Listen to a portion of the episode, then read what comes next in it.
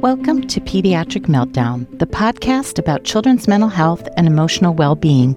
I'm Dr. Leah Gugino, a primary care pediatrician, and I created this podcast for the pediatric medical community and anyone who cares about children's behavioral health. Pediatric Meltdown offers thoughtful conversations featuring experts from the field. Learn practical strategies from the best and become a savvier clinician. Hi, listeners. Welcome back to another episode of Pediatric Meltdown. And the topic today, I think, is really interesting, clever, and I think needs to be on our radar of interventions for ADHD.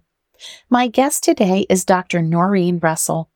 Dr. Russell is the founder of the Russell Coaching for Students, which uses an innovative method of coaching for complex students, including those who have ADHD, autism, or anxiety, and those with learning differences. This innovative method, connected coaching, has proven successful for hundreds of students across the United States and Canada since 2009. Dr. Russell has been a featured guest on over 25 podcasts focusing on ADHD, including ADDitude. With 20 years of experience creating positive youth development and parenting education programs, Dr. Russell has extensive knowledge of child development, learning styles, special needs, and positive parenting philosophies. She blends this knowledge to provide students and parents with comprehensive support and the tools they need to grow and thrive. Dr. Russell has a PhD from Bowling Green State University with a focus on psychology and education.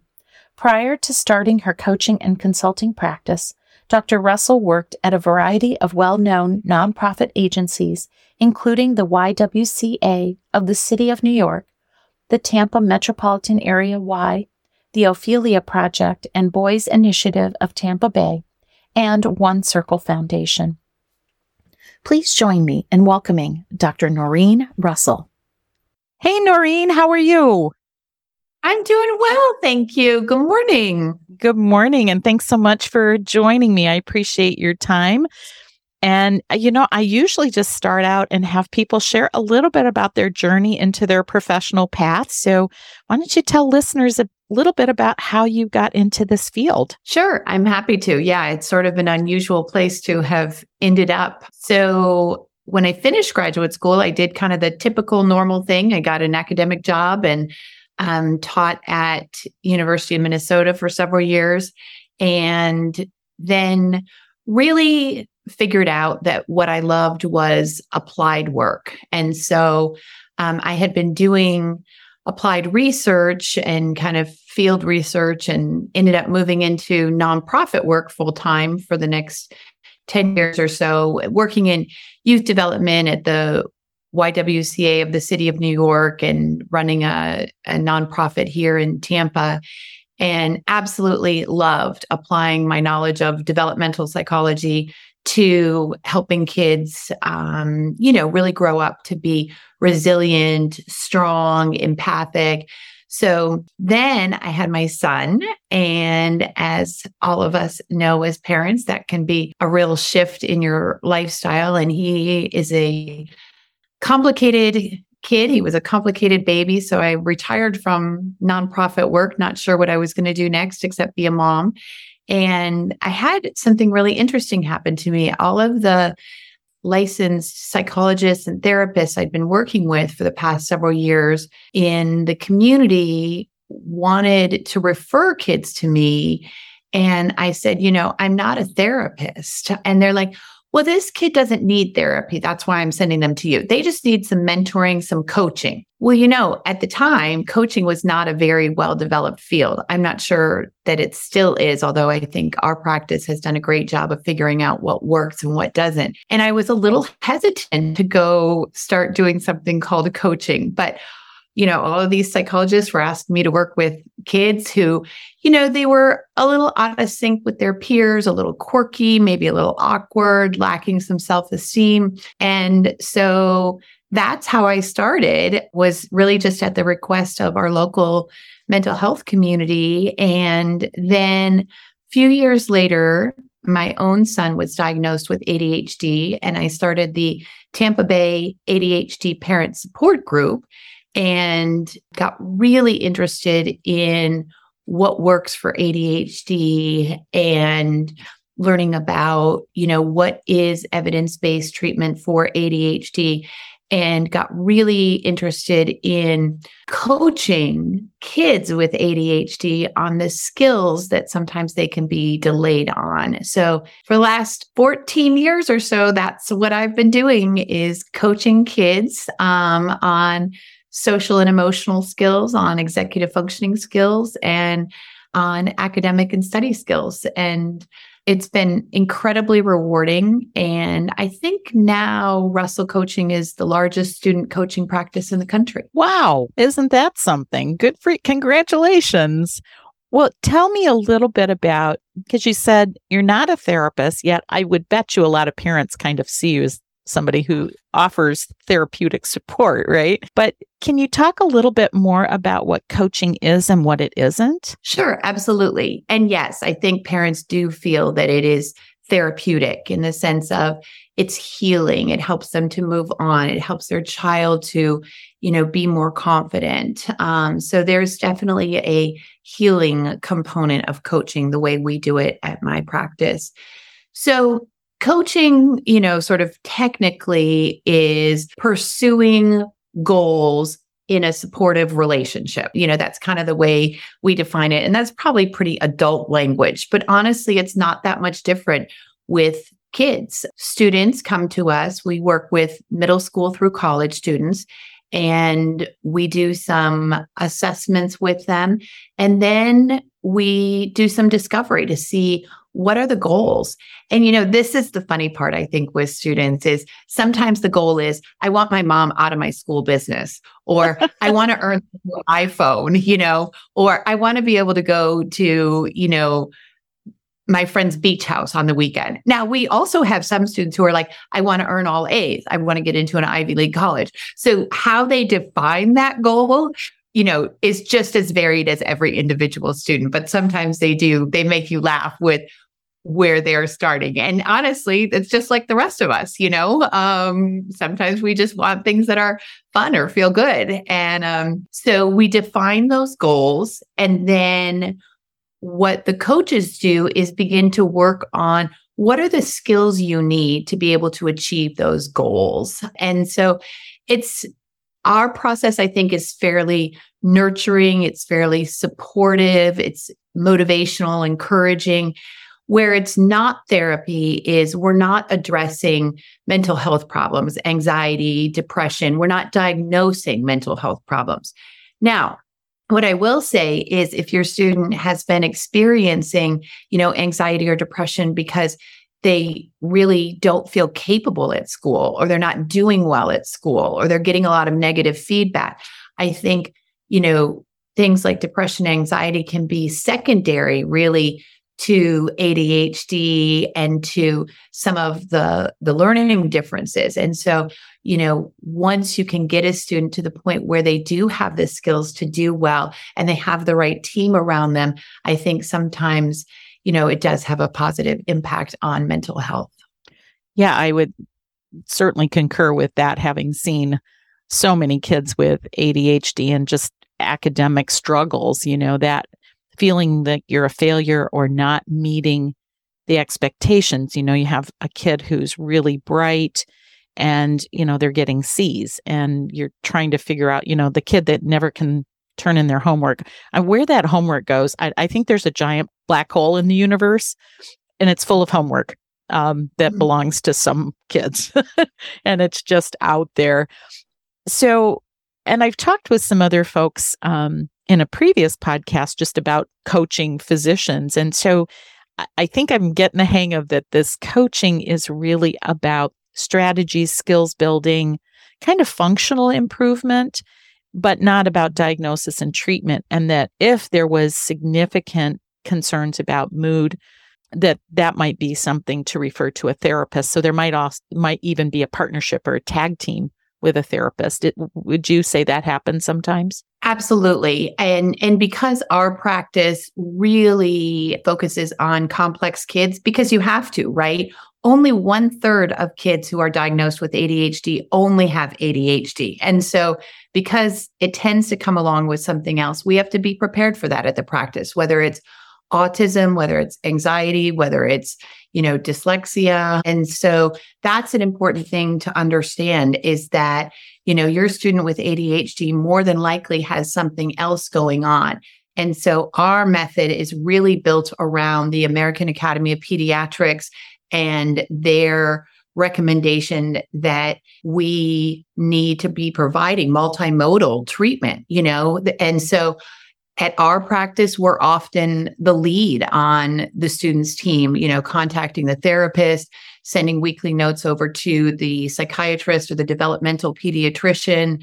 And I think parents find that to be unusual. We will track down the therapist and set up a conference call so that we can figure out, for example, okay, in therapy, what coping mechanisms are you working on building up? Now the coach can prompt the student to use those when the student is getting stressed out about, you know, midterms or exams or a large paper that's due. And so that team approach is central to our practice, as well as providing feedback on, you know, what we're seeing in terms of the level of symptoms during coaching. And the psychiatrists that we partner with and work with have been super appreciative of having someone who can be attentive to that. Who, again, our role is not to diagnose or treat, but to provide feedback on how that student is doing, you know, and what the level of symptoms are can be so helpful for whoever is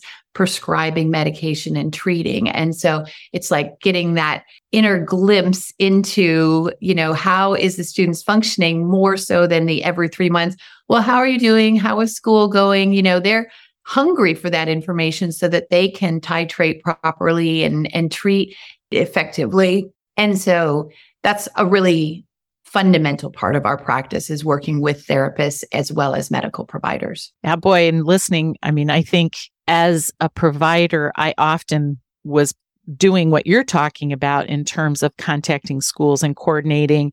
And later, we were able to get a social worker in the practice. And so she was able to do a lot of that coordinated care. But this idea of a coach, boy, that sounds really amazing. Um, I'm just wondering, and of course, it's going to vary. For example, your access to psychiatry and developmental pe- pediatricians. I mean, a lot of listeners out there, you know, they may be in rural areas or um, even communities like mine where we just don't have that plethora of specialists. So, how accessible is coaching? I mean, is it something available to all students? I mean, I'm thinking about also students who may have Medicaid insurance or other, um, you know, difficulties accessing services. How do you see that fitting in for all kids? Right.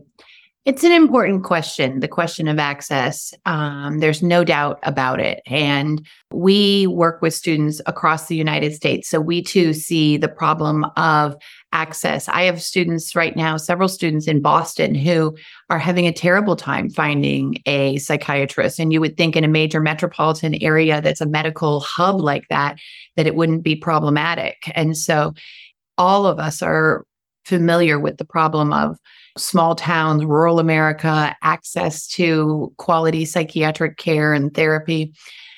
For us, um, we made the decision to go virtual a, a few years ago, right, thankfully, right before the pandemic. And so we do all of our coaching on Zoom or other similar platforms. And so for us, you know, where the student is at is not a problem. We see students across the United States, small towns, big cities. We have a couple of students in Canada for a while. We had a couple of students in the UK. So the access part, as long as there is a computer, which these days, you know, is is really usually not a stumbling block. Um, and we have found that that has been a great transition. Coaching works really well on the virtual platform because in essence it's like a meeting you know? You've got to check in about goals you have skill building to do you have information to process. I, I think that it is really very well suited to the virtual platform. Now where we have some work to do i think is that coaching is not covered at all by anyone's insurance. So coaching is a fee for service program at this point. I would love to see insurance begin to take a look at how they could cover coaching, but I think that is going to be a long time coming because coaching doesn't diagnose or treat. And so it's not going to fit in with the current insurance model, possibly as prescribed by someone, you know? Um, I think about that a little bit. Like if a psychiatrist or a pediatrician prescribed coaching, you know, could it get covered? But it is not, coaching is not covered by insurance at this point. So that's a stumbling block for families. Yeah. Yeah. I, I would think that, you know, of course, it's going to depend on if you can pay fee for service out of pocket. And that's true for a lot of psychiatry services too. And you know, in talking about partnering, I, I would certainly say most kids with ADHD are probably treated by pediatrician or family practice as opposed to psychiatry because there, there just aren't enough of them to go around. So, you know, it would be partnering up with with pediatricians, but it's such a intriguing concept. I think this team approach and you know, eh, I'm wondering if this isn't an advocacy point for pediatricians and mental health professionals to say, especially in this time of, you know, mental health crises being on the forefront, is okay, where do we put our money? You know, mm-hmm. if it's in coaching and supporting that keeps kids from failure and all the things that can result is that. So, yeah, we can put that on the list for something that um, we can all advocate for. Well, tell me a little bit about your coaches. Um, what kind of training does a coach have in your practice? So, we are very particular about the people that we hire. Everyone who comes to Russell Coaching is mid career or highly experienced. Everyone has had eight to 10 years minimal of working directly with students. Sometimes that's in the classroom as a teacher, sometimes that's as a guidance counselor, as a school psychologist, possibly in mental health or nonprofit but everyone that we've hired has had eight to 10 years of experience working directly with students and, you know, in that middle school through college range. And so after that, then they come, um, if they're hired to work with us, um, and we currently have 20 coaches at the practice, then they go through intensive training with me to learn our coaching model and also get in depth knowledge about ADHD, autism, and anxiety, because those are the top three diagnoses of the students in our practice. And so that training really focuses on how do you help students with ADHD, autism, or anxiety build these social, emotional, executive functioning and, and study skills? How do you form a rapport? How do you teach in a way that's effective during your coaching sessions? And so they go through intensive training with me. And then as a team, we're constantly doing, you know, continuing education, which isn't, again, the downside of coaching is, you know, it's not licensed or regulated at all. And so I think this is where my background, even though I'm not a clinician, you know, seeing clinical training programs, I think this is what has helped us to grow as a practice is having a very serious commitment to you know continuing education even though we're not required to. But of course we are required to ethically morally you know per, you know y- you simply must. Um and and then, as you said a few moments ago, given what's happened in the last couple of years with mental health in this country, I feel like it's just vital for our coaches to be able to recognize when do you need to be referring? When are we seeing such signs of anxiety or depression that we need to check in with a therapist? And so once again, our role is not to diagnose or to treat, but to be informed and to be partnering and collaborating. And I think that is maybe what distinguishes our practice, you know, because we have no problem, you know, we get that release of information right up front from parents, which again is going above and beyond what we're required to do from a coaching point of view. So we've got those contacts and we can give the therapist a call and say, Hey, I had a really rough session this week with, you know, Donovan, and I just wanted to check in with you and let you know that, or, you know, passing on notes and things like that. So it sounds like a really rigorous program. And that to me is very encouraging you know that it's not just somebody who kind of cooked up an idea about how i mean you you have really planned this these are well trained um, folks and then you have this continuing support and you know we i mentioned a minute ago that you know pediatricians are often the first to hear about potential concerns you know oftentimes it's the teacher telling the parent hey they can't pay attention and of course the first thing pops into parents head is is this ADHD and what do we do about it?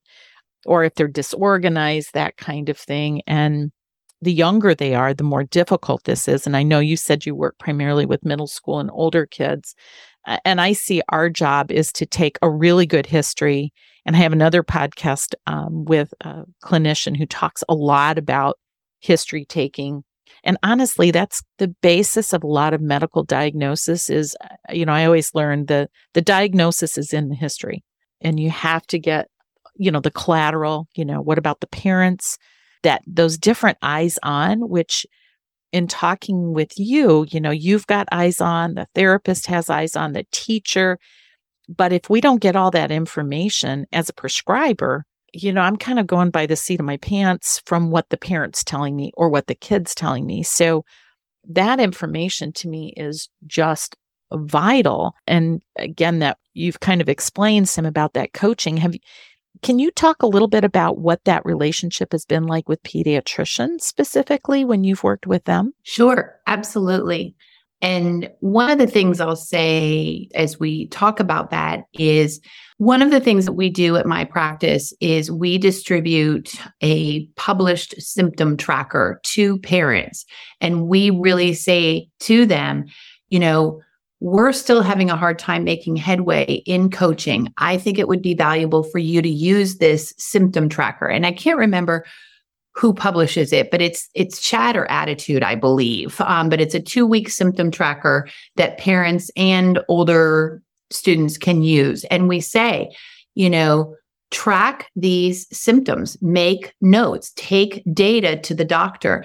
I'll tell you a story about a student that we're still kind of working on bringing all the pieces together. The parents will say to us things like, well, you know, he just has a terrible time sleeping. And I'll say, tell me exactly what that means. Like he has a terrible time sleeping. Where does he sleep? How much does he sleep? When does he sleep? Well, come to find out, this is a kiddo, much like my own son, who had never slept through the night in his own bed. And I said, Does the doctor know that's what you mean when you say he doesn't sleep well? And they were like, I don't know. And I was like, okay, so let's really drill down into this. This is your parent coaching time. Let's really drill down into what is the information that the doctor would find helpful. And so, you know, we are kind of going through the process of discovery with what does sleep look like? You know, what does mood look like? Um, and again, all I'm doing is facilitating the parents taking notes on this to take to the doctor because as you recognize the doctors need that information. But I think pediatricians in particular are in a tough position, right? Because it's very hard to have the length of time to discover all of that information, and especially on an ongoing basis with a complex kid. So, for us, I think we tend to see kids who have been referred from their pediatrician to psychiatry or developmental pediatrician because the case is complex. You know, we do get referrals from some pediatricians. especially locally where, you know, I've lived here for 20 years. So I know a lot of the pediatricians and my own kids are part of a large pediatric practice and things like that. We, around the country, we get more referrals from psychiatrists and developmental pediatricians. And again, and and you would be better able to speak to this, but because we see those complex kids who have two or more diagnoses, they often have been referred on. But I would love to have a stronger relationship with the pediatricians who are seeing these younger students, you know, and do you know, some parent education, get the 504 or the IEP in place. You know, we do 504s and IEPs for our students. We don't offer advocacy services at large, but I think there is such an important possible place and partnership. I mean, you would again speak to this better than I would, but my own kids' pediatricians look exhausted. They just I, I cannot imagine being a pediatrician these days. And and the it feels a little bit like being a school like everything kind of gets piled on the pediatrician to take care of to talk about to discuss and so we haven't put a whole lot of effort toward reaching the masses of pediatricians even though they are the ones that are most used to providing but i think our kids come to us because they're complex and their treatment plan isn't always working so great. But if you have ideas or if pediatricians out there have ideas about how we could better partner with pediatricians, especially to get kids coaching earlier so that we can avoid some of the high school level problems of lack of motivation, maybe starting to use substances, maybe starting to feel like, oh, school isn't the place for me, you know, I'm I'm all ears. Well, Yes. yes. And I mean, I'm just thinking, I'm listening to you and thinking about, you know, kids that I've treated kids with lots of complex. And, and again, because, uh, first of all, because I have an interest in it. But secondly, we just don't have those specialists to refer to. So, certainly in in our community and you know in many of the communities where i talk to pediatricians we're it and i would imagine I just didn't know that this existed other in the back of the ADDitude magazine where there's advertisements for coaches. Mm-hmm. And I think that's the only time I've seen that. Um, so I think you're right. This idea of virtual has opened the world because now I'm in Michigan, you know, you're in Florida. Well, I could use you. And because it's not a licensing, we don't have to worry about cross state licensing. So to me, there's some really tremendous opportunity. And I would plant a bug with you like, yes, reach out to pediatricians. We would love this kind of thing. And I think with so many conditions where I think pediatricians shine is we, you know, development is our backbone. That's what we see and what we do from the get go. We see a newborn and we're looking at all the developmental milestones we often are the ones that are going to see those lags. We're going to see early signs of autism. And I think a lot of the focus of pediatric education has been early identification and just that that is is becoming more and more you know especially i just re- reviewed a, a document about following kids that are preterm because we know that they're at risk of lots of developmental difficulties. And if we're paying attention to that early, and we can get that early intervention, like you said, it's that downstream. Now I'm not treating a substance use problem. I'm I'm treating an educational how do we support. So I think that there's a brilliant intersect here and I would totally put, you know, a bug in your ear. Yes, please reach out to pediatricians and I'm hoping that those who are listening, whether it's a parent out there or mental health professional or my pediatric colleagues is that we think about reaching out to coaches because that's not something that I would have done routinely. You know, I didn't know that you were there for this, you know. So, you know, a lot of this is just knowing what the resources are. I often refer to a line I came up to as I was working in my own community, and that's resource rich, linkage poor. There's lots of things out there but we often don't know about what the other does or could do to support a kid. Yeah. Yeah. No, it's tough. It's tough. And, you know, when when we think about what does the American Academy of Pediatrics say? Medications first line treatment, parent education, a school plan and skill building. Well, you know, I think what happens with most parents is, you know, they head off to the therapist because that's sort of the, you know, knee jerk reaction. And actually, what we need to be helping parents understand is we need to start with you. We need to get you educated about ADHD and what works, especially at those younger ages, like you said.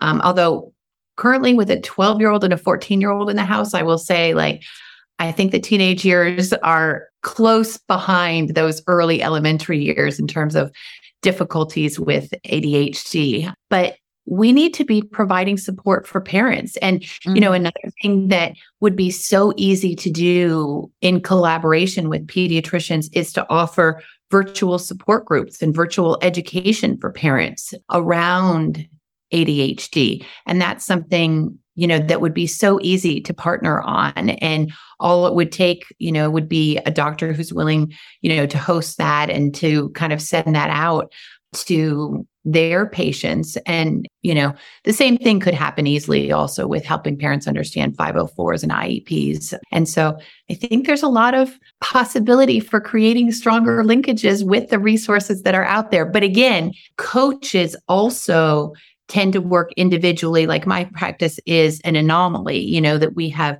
grown, that we're national, you know, and so it might be a little bit of work for pediatricians to find someone local to them. Now, we of course can link up with anyone across the US. And so we're always an option.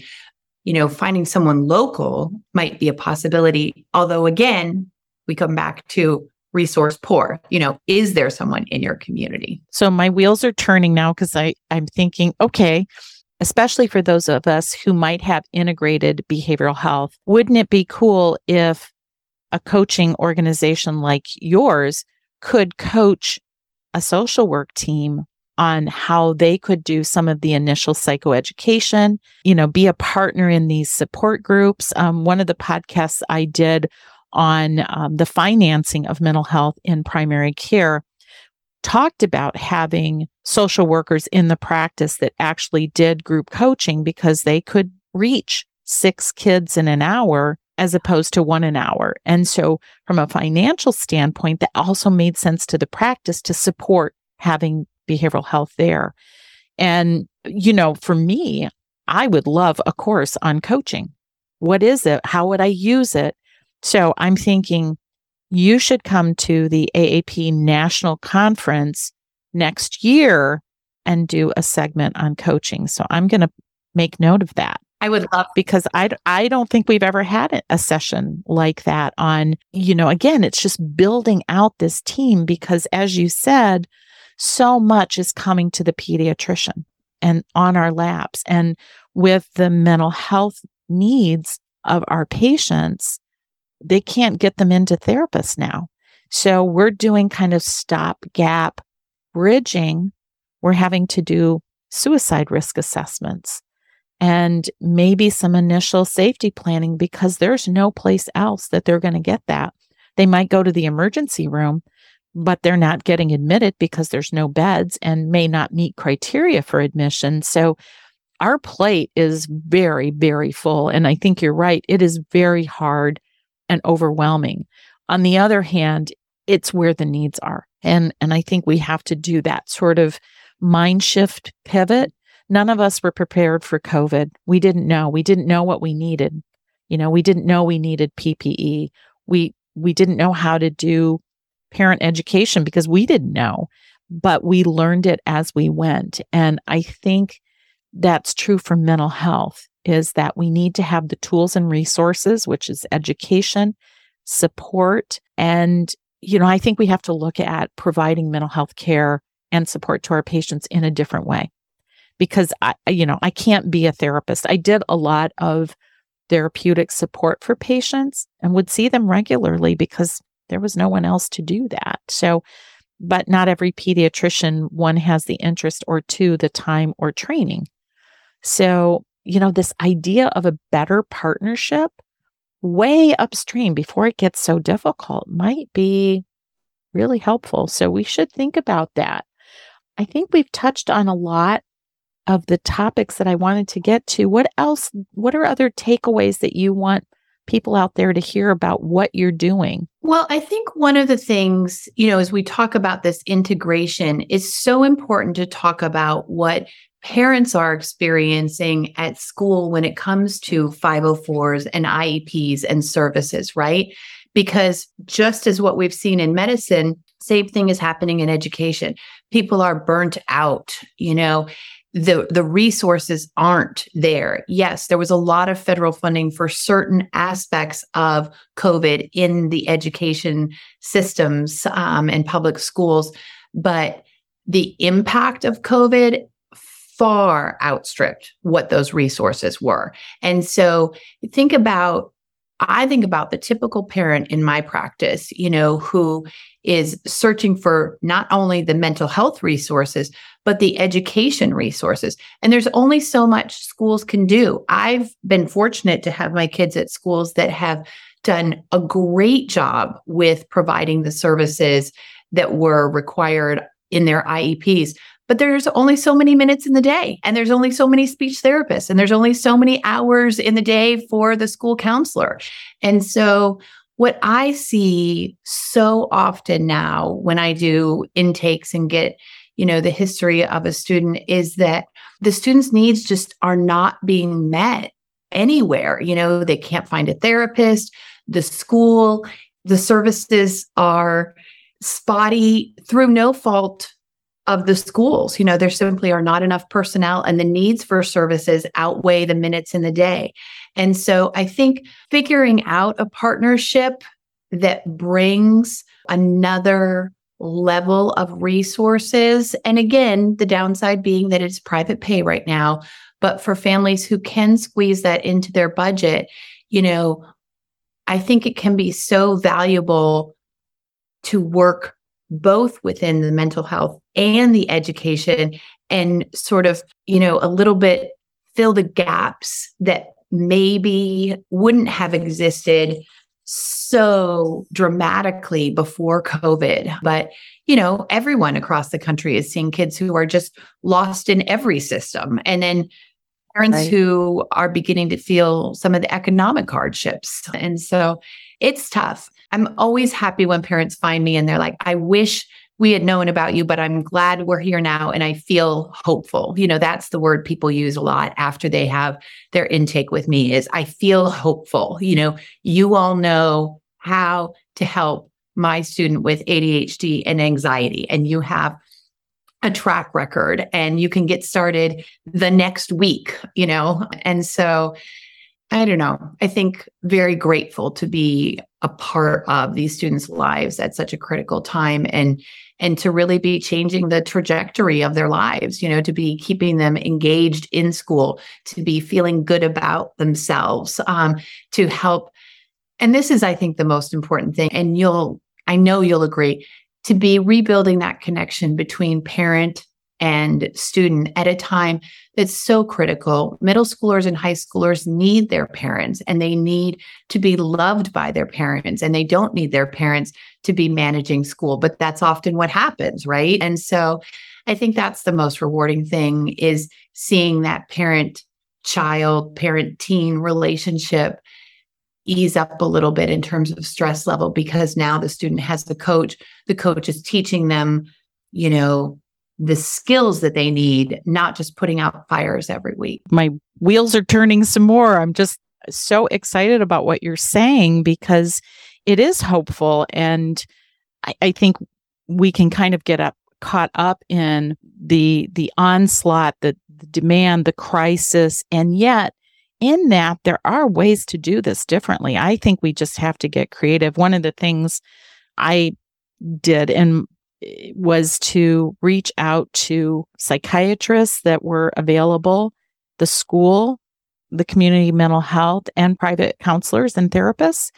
And we just met once a month. We called it the Mental Health Coalition, Southwest Michigan Mental Health, Children's Mental Health Coalition.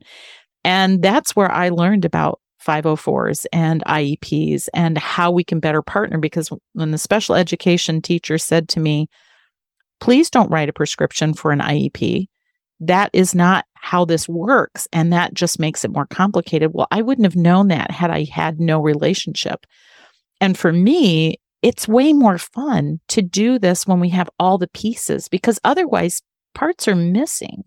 So I, I love this idea of teamwork. And to me, coaching is something I really hadn't thought about as being another part of that. You know, the school, we have maybe psychiatrists, probably not for most people, but you may have mental health and the pediatrician. Uh, and again, coming from that primary care, that's where I'm thinking is the heart of a lot of this is with peds and um, even the complex ones and and those are hard and and the parent having the parent because if they feel supported and I love what you said about getting them out of the way so that they're not the ones responsible for making sure the homework gets done and that the kid somehow takes that on.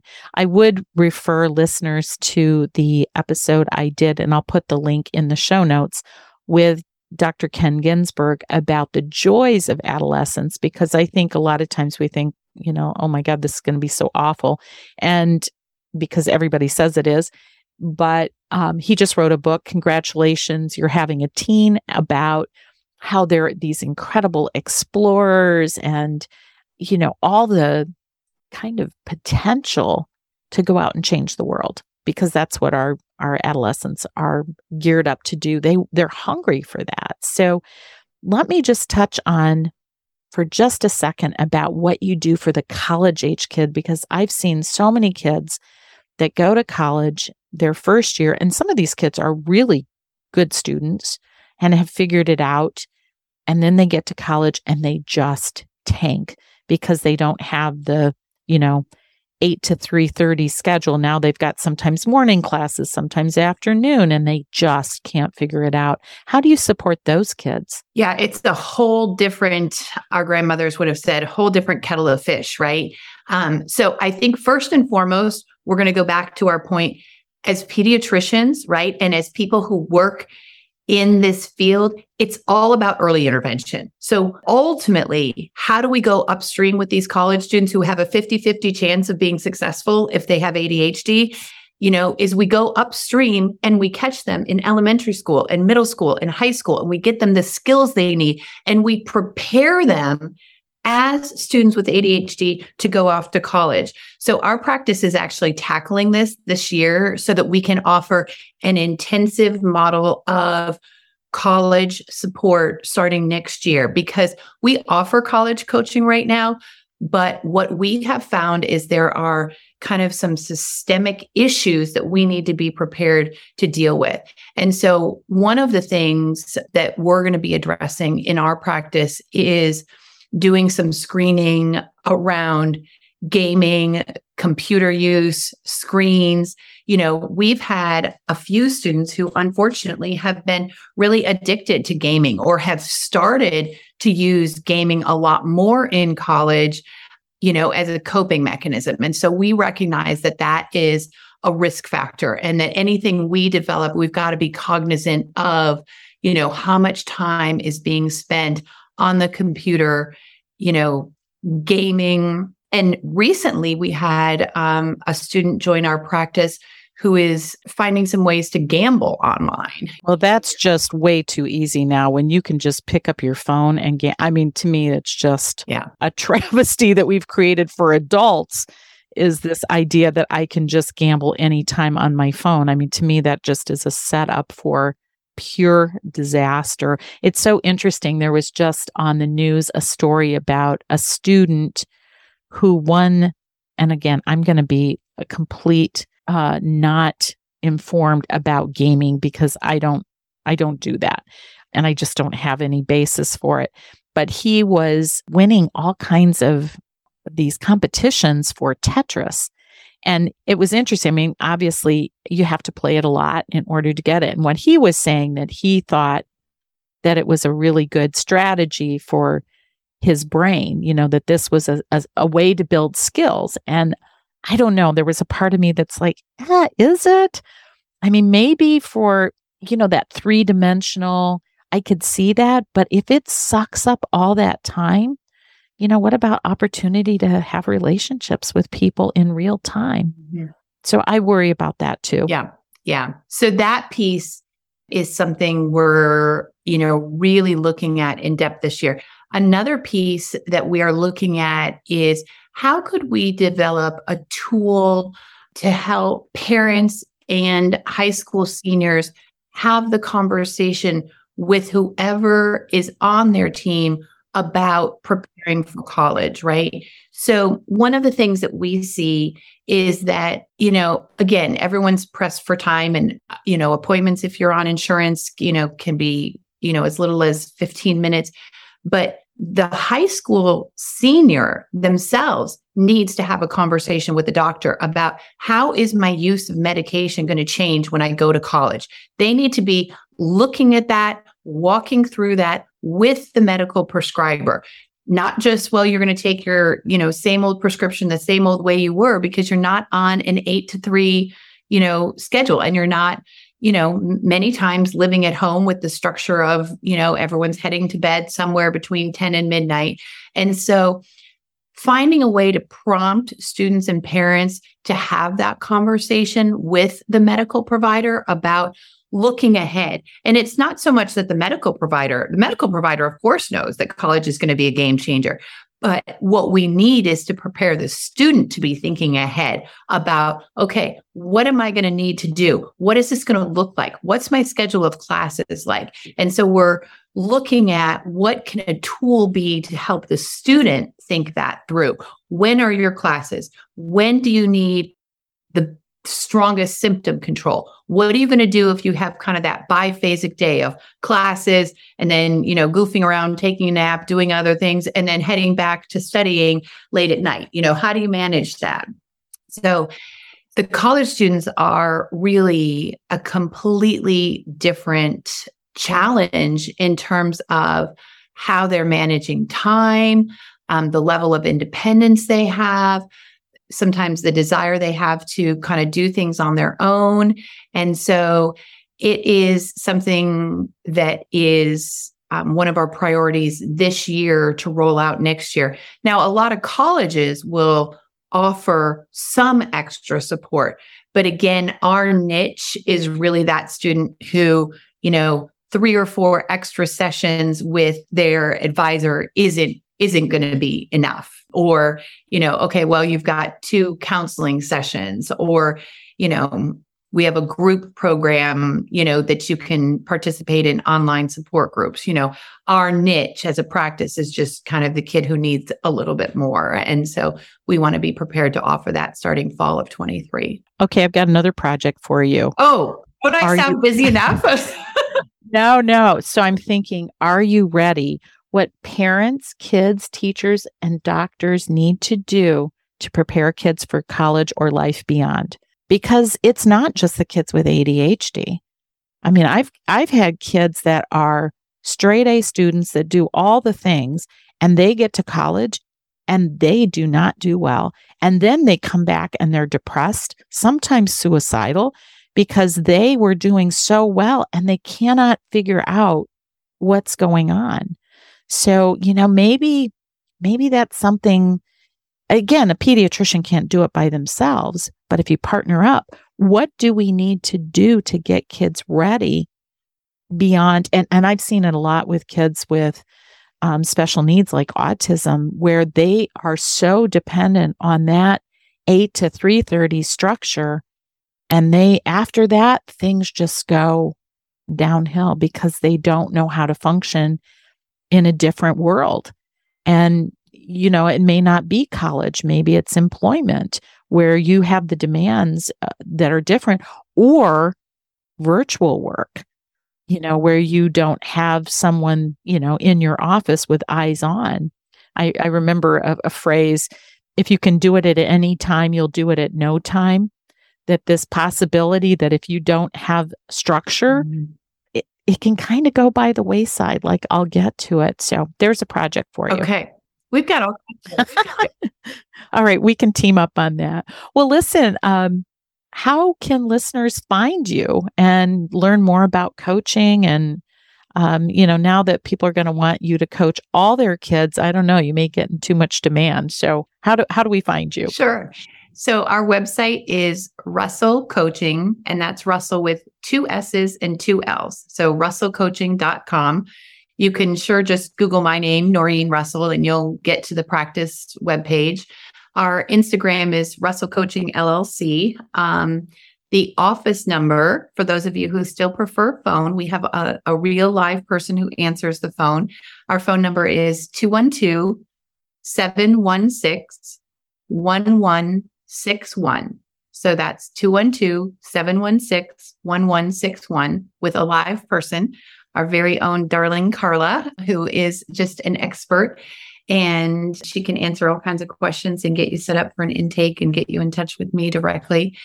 And my email is Dr. Dr. Russell, R U S S E L L. So D R R U S S E L L at russellcoaching.com. Um, and your listeners are welcome to reach out to me personally with, with my email, and I'd be happy to field questions, answer questions. We are prepared at the practice to do intakes within a week and get your student up and going. But I would also say, in the spirit of collaboration, there are lots and lots of educational therapists, executive functioning coaches out there. You may have someone in your neighborhood who is an independent solo practitioner who might be great. So we're not the only people out there doing good work. There are lots of people out there who are really working hard at helping to figure out how do we help kids with executive functioning so that they can be successful at school. And it's not generally, you know, the therapist. And so look for executive functioning coach, look for educational therapist, look for, you know, academic therapist, um, and see who's in your area. Go on ADDitude and see, you know, who's listed in the coaches. Go on CHADD and do the same thing. Those are sort of the big resources, um, and ADDitude, and they both have listings of professionals. Um, so we're not the only game in town doing good work with students. Sounds like one of the best, though. So I'm going to put links to all those things and the phone number and all those sites will be in the show notes. What about a book? Oh, we did publish a book this summer and it is available on Amazon in print and in Kindle. And the book is called Asking the Right Questions About ADHD Before, During, and After Your Child's Diagnosis. So it's not a complete treatise on ADHD. What it is, is really a guide to advocacy for parents to get informed about what do you need to know as the parent of a kid with ADHD? So it's um, geared towards parents, but it sounds like it might be helpful for physicians or therapists to know about kind of what are the questions that we should be answering. Oh, that's right? true. That's true. Maybe that's like the companion book. Like, yeah. What I find both personally and as the practice owner is that we expect someone else to have the answers when it comes to ADHD. We primarily in elementary school expect school to have the answers, and they don't really have. They're not the whole thing either, just like the pediatrician's not the whole thing, and just like the coach isn't the whole thing, you know? And so parents really have to take this on and learn about ADHD in a way that I think is different from some other diagnoses. And so that's really why I wrote the book is this is what you have to be asking. This is what you have to learn in order to effectively advocate for your child with ADHD. And I'm also going to put links into the show notes on the episodes I did with Dr. Colleen Cullinan, who's a child psychologist and works in an integrated setting about the components of ADHD executive function, time management, working memory, all the things that we have internal dialogue. I mean, it's just really helpful, I think, not only for clinicians, but also for families because she's so good at storytelling about that. So, lots of information. This has been really exciting. Thank you so much for your time. And I think we have work to do. I think we have a lot more work to do, but it's so rewarding that we will find ourselves just feeling so connected and so joyful when we engage in this work. I'm I'm hopeful for the next decade. I really am. I think there are going to be lots and lots of good things that are going to happen. I appreciate you inviting me on the show. It's been an absolute pleasure to talk with you. You have my wheels spinning as well. Um, and so hopefully the future brings us some opportunity to collaborate. But most of all, hopefully people who are listening to this episode today feel inspired, feel supported, feel understood, and know that coaching can be the missing piece, either for themselves, parent coaching, or for their student in terms of executive functioning coaching. Well, and I want to coach. I want a life coach. And I actually did a whole episode with two women who do coaching for women residents and did a whole random controlled trial on that and how successful, you know, this idea about building our skills and strategies. So I couldn't have ended it better with what you said. And at the heart of it, which I think is true for every malady that we have, it's about the relationships we have with the people around us, whether it's with colleagues, our parents, our patients. It's about that connectedness that really can lift us. And, you know, we each bring different things to the table, but the fact that we all want to be at the table is really crucial. So thank you for your time and everything that you're doing and really, really appreciate you. Thank you.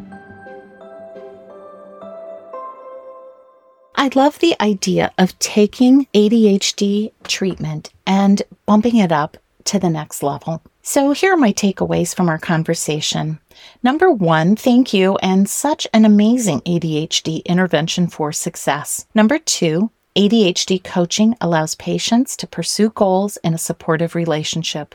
It is not therapy, diagnosing or treating mental health conditions, which would necessarily involve a therapist as part of the team. Number three, ADHD coaching is a multimodal approach and with releases involves schools, mental health, primary care, and psychiatry if indicated. Number four, two thirds of kids diagnosed with ADHD have other comorbidities.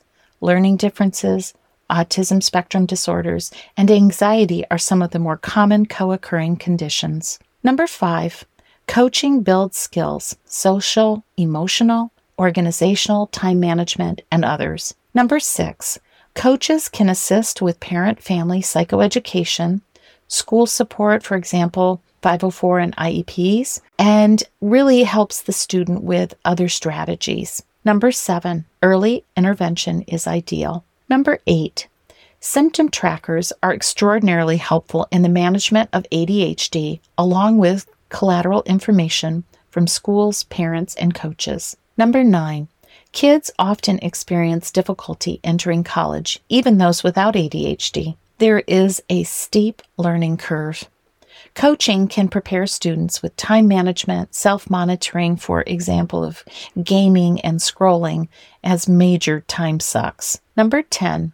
Dr. Russell's program is the largest in the country and reaches kids across the United States. Their interventions incorporate many of the AAP recommendations from the ADHD Clinical Practice Guideline and clinical reports. Number 11.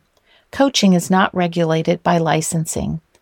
However, Dr. Russell requires that all of her coaches have extensive experience and intensive training. Number 12, a barrier.